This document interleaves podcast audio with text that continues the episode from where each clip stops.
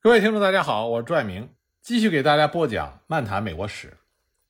上次我们说到，马萨诸塞、弗吉尼亚领头反对汤森德法案。与此同时，一些收到马萨诸塞通告信的州议会也纷纷的发表声明。乔治亚表示，他们支持通告信的内容；新泽西表示，希望与各州联合行动；康涅狄格也向国王发出了申诉信，而不是向英国议会。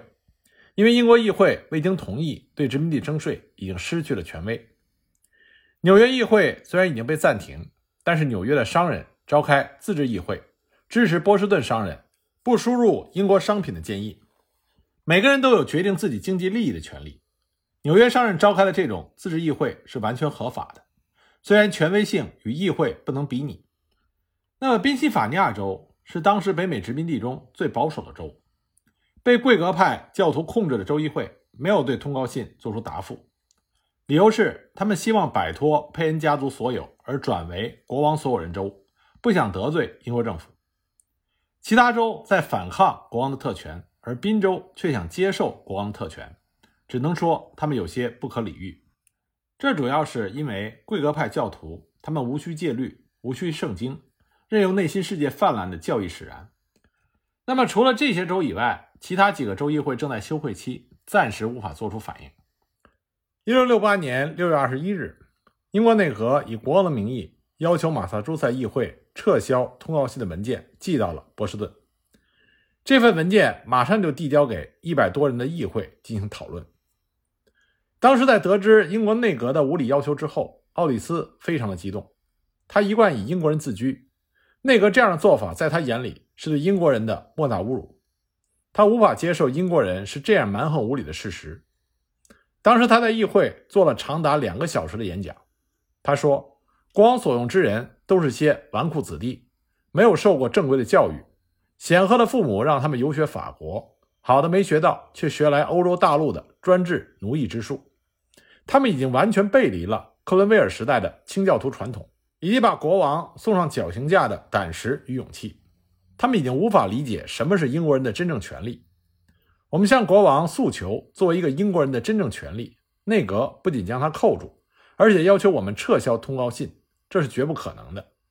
我们的通告信已经在各州流传，通告信的内容都是合情合理的，得到了各州的支持。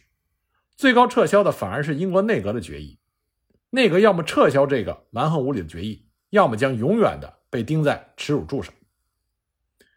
那么，议会讨论很快就进入到最关键的时刻，对英国内阁要求撤销通告信进行表决。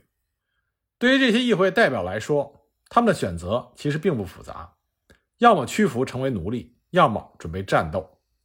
在这个选择面前，清教徒根本就没有选择的余地。他们知道屈服的后果。若是屈服于英国议会的随意征税，那么紧随而来的必然是州宪章的撤销、镇自治议会的取消。更主要的是。他们独立、自由、平等的公理会将会被英国国教所取代。先辈们千山万水来到北美旷野的主要目的，建立漫山遍野的公理会来迎接耶稣的第二次到来，这个伟大的理想将化为烟云。这是比生命更重要的事情。所以最后九十二票对十七票，以压倒性的多数反对撤销通告信。第二天，《波士顿日报》。就将投反对票议员的名字登出，赞美他们的勇敢；而对投赞成票议员的名字，则以丑陋的字体表示谴责他们的懦弱。那么，州长伯纳德一听到议会投下反对票的时候，不知道如何是好。如果议会同意撤回通告信，他对英国内阁也有一个比较好的交代，任务也算完成。可是，如今议会反对撤回通告信。这意味着伯纳德两头都不好交代，所以气急败坏的他立即宣布解散议会。于是马萨诸塞已经没有了立法机构，但是马萨诸塞的人们仍然相信国王能够主持最后的公道和正义。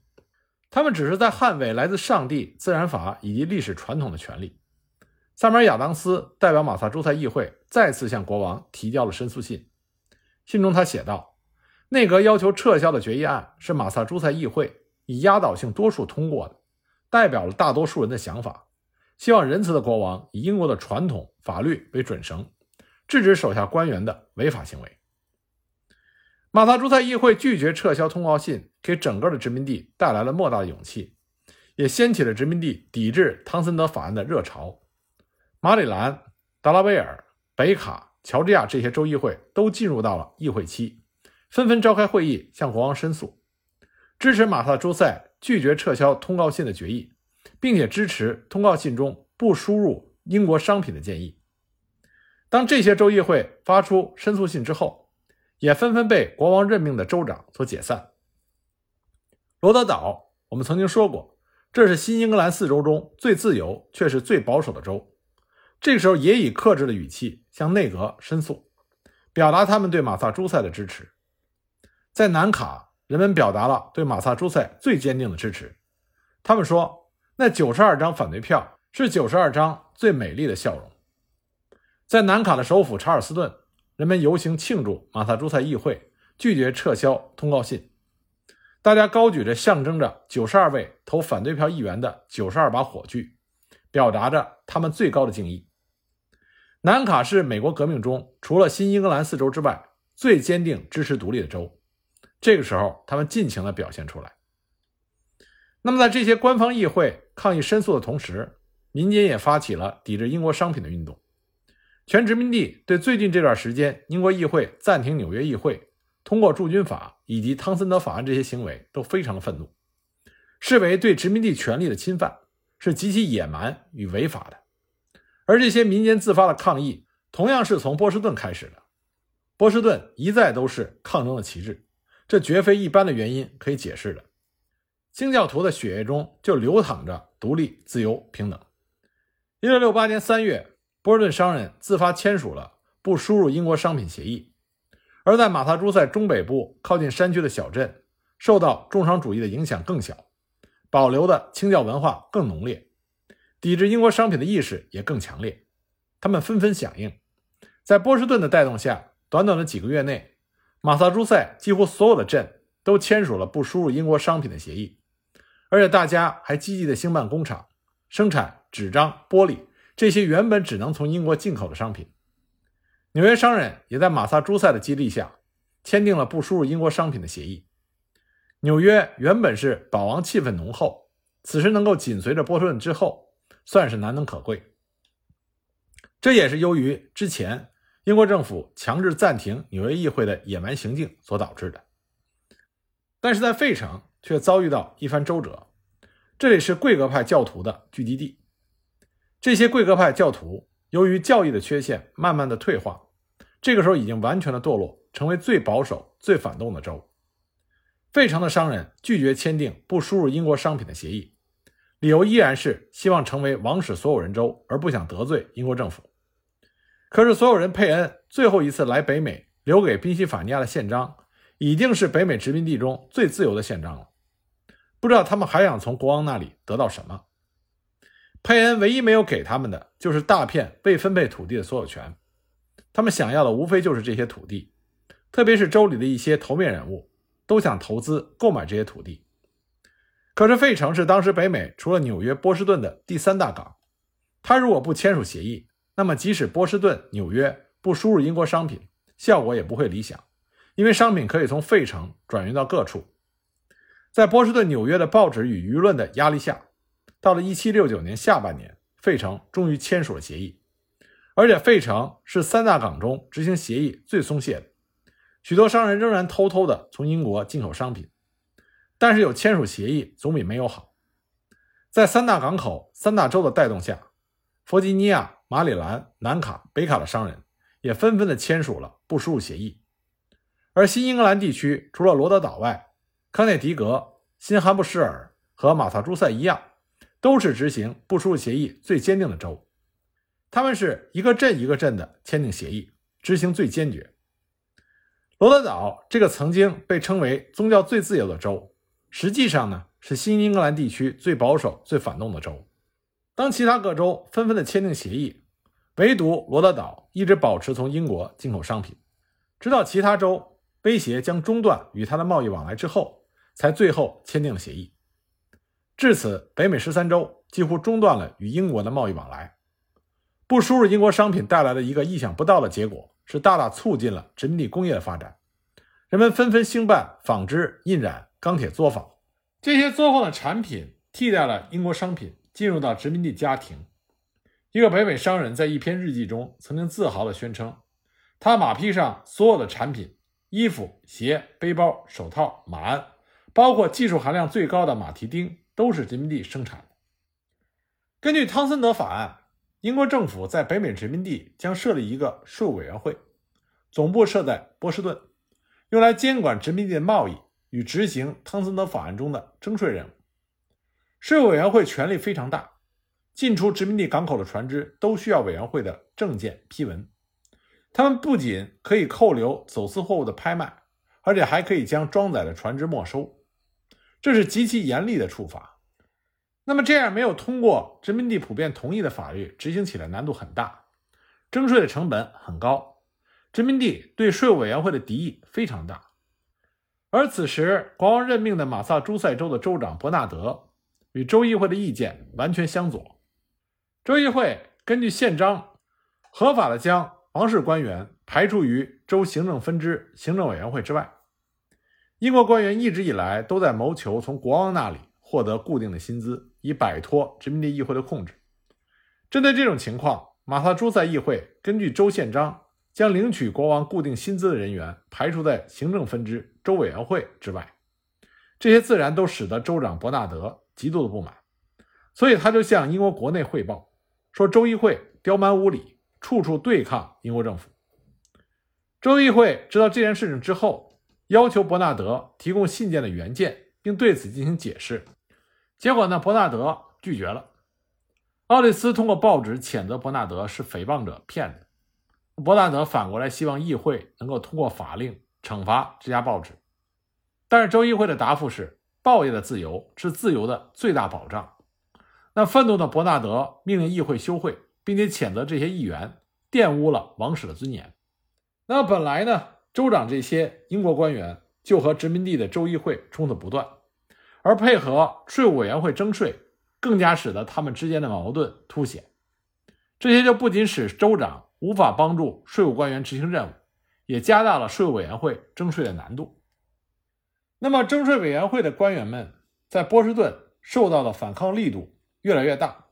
一六六八年，在选举日，按照惯例，州长都要在波士顿州会议大厅举办午宴，答谢大家。但是在得知州长要宴请税务官员之后，镇会议通过了决议，禁止税务官员进入镇会议大厅。这对于英国官员来说简直是奇耻大辱。他们发誓要在征税中对波士顿重点照顾、严加监管。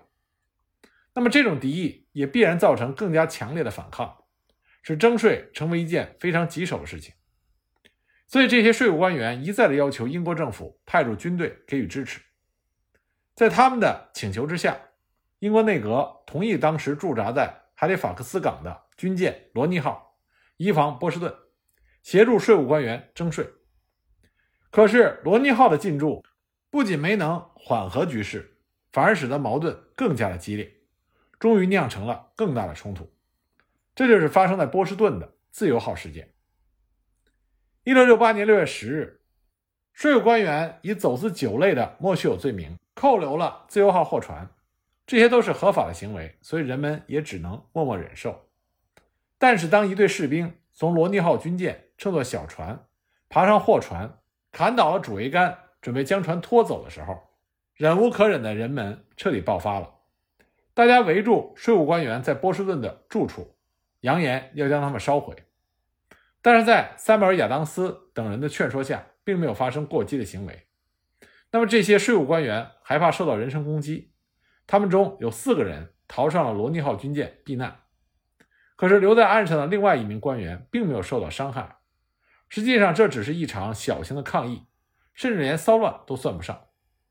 但是，自由号事件正是州长伯纳德等英国官员求之不得的机会。